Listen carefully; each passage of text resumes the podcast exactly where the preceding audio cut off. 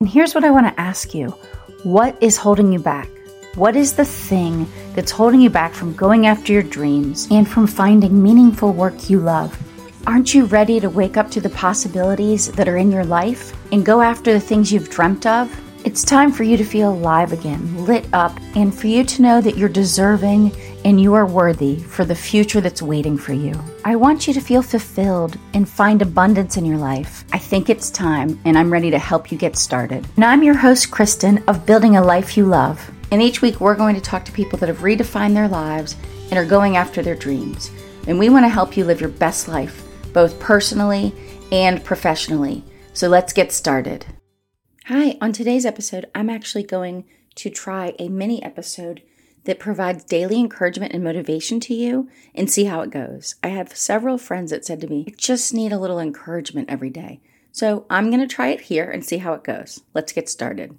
And today I want to talk about love versus fear. So I'm going to share the words with you by Gabrielle Bernstein in her book, The Universe Has Your Back. She says, It's helpful to keep in mind that the world is your classroom and other people are your assignments.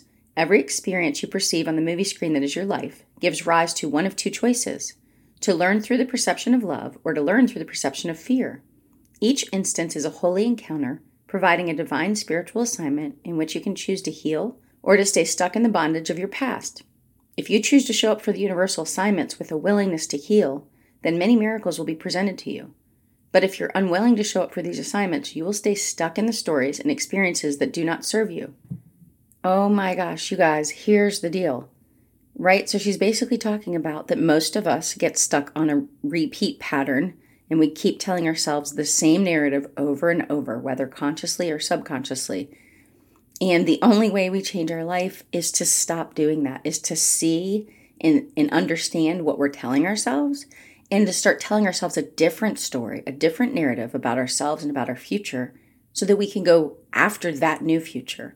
So Today, I just want to encourage you to say, look, we all experience fear, but we have to walk through the fear and we have to tell fear, you know, you're not welcome. Let's let's push fear down and let's try to live our life and go up, approach work, approach our families and our friends with love.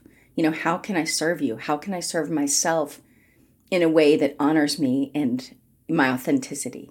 So I would just encourage you today to say, how can I step out in love instead of fear, instead of letting the same uh, story, the same reel keep replaying in my life?